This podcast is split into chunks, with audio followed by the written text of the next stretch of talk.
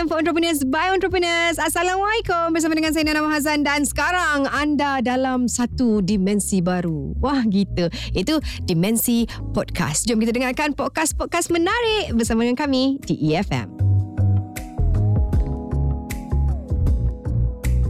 Okey, untuk uh, topik minggu ini adalah usahawan makanan dan servis. Ah, kan usahawan makanan dan juga servis minggu lepas kita bercakap dan juga menemu beberapa usahawan berkaitan dengan business delivery dan business delivery ni sangat luas. Okey, ada penghantaran barangan, hantar orang, bayarkan bil, hantar makanan dan banyak lagi dan sebabkan ianya sangat meluas minggu ini kita nak sambung lagi topik pasal delivery ni tapi lebih fokus kepada usahawan yang menyediakan makanan dan juga membuat khidmat penghantaran kepada pelanggan. Okey, ada usahawan hanya ada kitchen kat rumah dan tempahannya berdasar kepada permintaan pelanggan.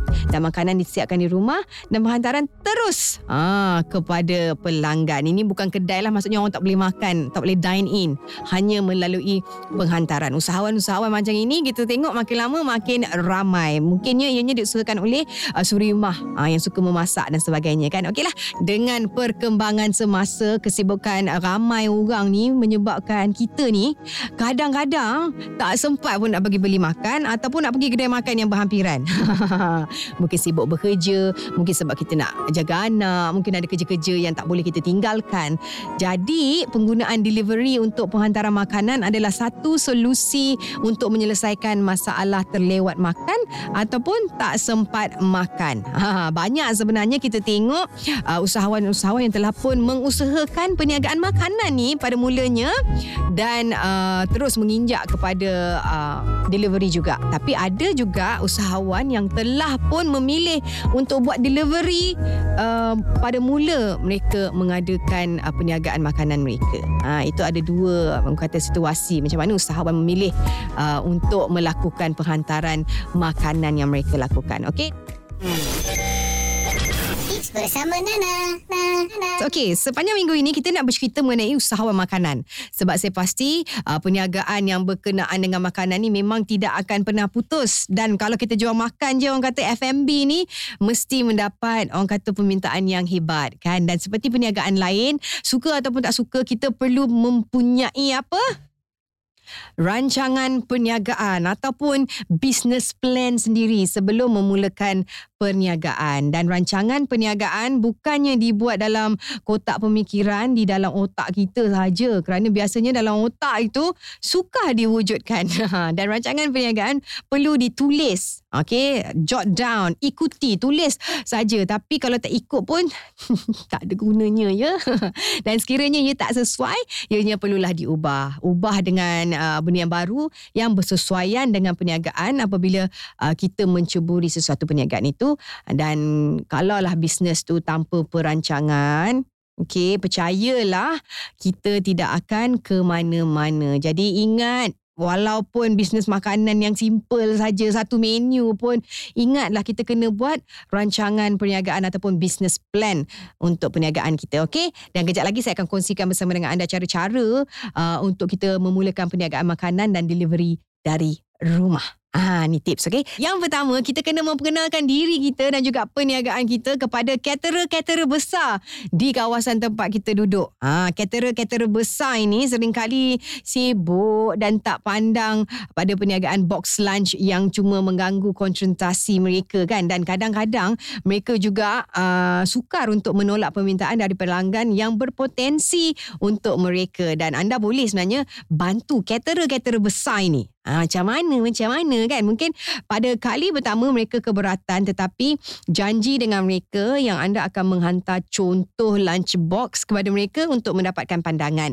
Okey, anda perlu cari jalan untuk meyakinkan perkhidmatan anda. Ha, ini first step yang boleh kita lakukan. Dan step yang kedua, dalam perniagaan catering ataupun lunch box, orang yang paling uh, kenali adalah uh, yang dekat dengan kita. Ah, dan itulah merupakan bakal pelanggan kita yang terbaik. Okey, memperkenalkan perniagaan kita pada sanak saudara, sahabat handai, ini adalah uh, stepping stone atau yang boleh menjadi orang-orang yang marketkan kita punya perniagaan dan ini boleh dilakukan dengan melawat mereka dengan contoh lunch box yang anda sediakan. Berikan sedikit name card ataupun brochure, flyers, harga dan jenis-jenis menu hidangan yang anda sediakan. Sebab orang-orang terdekat ini, mereka lebih tend uh, to menolong kita lah sebab dia kenal kita kan. Of course, dia akan bantu kita dan memberikan pandangan ataupun feedback secara ikhlas. Ha, dan ini boleh membantu perniagaan kita. Alright? Yang ketiga adalah bila anda mendapat pesanan yang pertama Okay, yang pertama, bawa satu bungkusan lebih untuk diberi percuma kepada orang yang bertanggungjawab untuk mengambil pesanan di pejabat ataupun di tempat kerja. Okay, kita buat sistem kawan memperkenalkan kawan akan mendapat mata ganjaran sebagai diskaun harga bungkusan. Menarik kan? Jadi kalau dia tahu, eh kalau aku introduce one more friend ataupun kita order satu lagi uh, lunch box dan sebagainya, kita akan dapat diskaun untuk harga yang seterusnya. Ha, jadi ini boleh uh, orang kata kita create satu loyalty program untuk pelanggan-pelanggan kita. Itu yang ketiga lah. Dan yang keempat adalah menu ha, adalah senjata terpenting dalam strategi pemasaran lunch box ni. Okay, cuba buat menu yang terbaik dengan uh, untuk kegunaan pemasaran anda. Okay, sebab apa? Kalau kita kita fikir apa agaknya makanan yang orang suka makan uh, waktu lunch time. Tak kisahlah uh, makanan itu senang untuk dimakan cepat ke sebab itu adalah makanan ruji ke adakah itu makanan yang senang untuk orang makan pedas boleh makan tak makan pedas boleh makan dan ya yang paling penting kena sedap. Okey. Tip yang kelima adalah selain daripada menu yang sedap dan sesuai dengan sasaran pelanggan, harga juga memainkan peranan penting. Ah, janganlah letak harga yang terlalu tinggi dengan alasan kos pengangkutan sebab ada pelanggan yang berkira dalam bab ni. Percaya ataupun tidak walaupun kita kata okey, uh, charge penghantarannya adalah RM2, ada juga orang yang akan berkira. Ada yang tak berkira letak RM10 pun yang okey kan. Dan mereka sebenarnya uh, sanggup menempuh jam dan menghabiskan masa di atas jalan raya semata-mata ingin membeli makanan yang murah. Tetapi uh, mereka tidak memikirkan kos petrol, masa yang terpaksa dileburkan untuk mendapatkan makanan yang berharga di bawah RM10. Oleh itu, kita sebagai usahawan perlu turut berperanan membantu menyelesaikan masalah pelanggan sebegini. Okey, harga hendaklah berpatutan dan tidak membebankan. Bayangkanlah harga makanan kita RM5.5 takkanlah kos penghantaran kita RM10 kan. jadi makanan tu jadi lebih mahal kan. Jadi kita kena pastikan harga yang kita tetapkan adalah yang berpatutan. Dan yang keenam adalah memenuhi cita rasa pelanggan dan membina pelanggan. Apakah ini? Okay. Setiap pelanggan yang datang kepada anda ialah bakal pelanggan tetap anda. Okay, untuk mendapatkan pelanggan tetap bukan mudah. Ianya memerlukan uh, kita kena faham cita rasa dia. Uh, apa yang dia suka dan sebagainya. Dan membina perhubungan ini bukan saja uh, melayan cara yang istimewa. Uh, self-service, eh, self-service pula. Uh, kita punya servis kepada pelanggan kita. Tetapi uh, setengah pelanggan tidak berapa gemar sangat cara yang akan disalah tafsirkan sebagai bodik.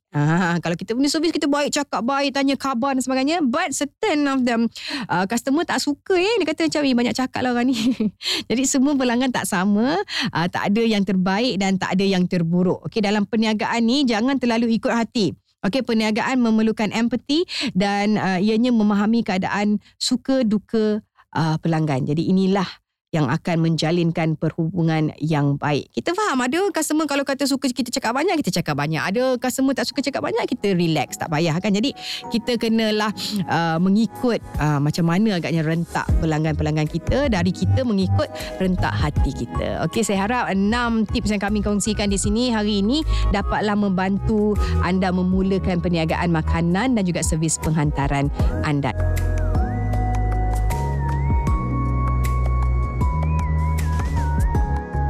Itu dia antara yang menarik yang dapat kami sajikan untuk podcast kali ini. Pastikan anda terus scroll untuk dengarkan podcast-podcast yang lain. Tentunya menarik hanya di EFM for Entrepreneurs by Entrepreneurs.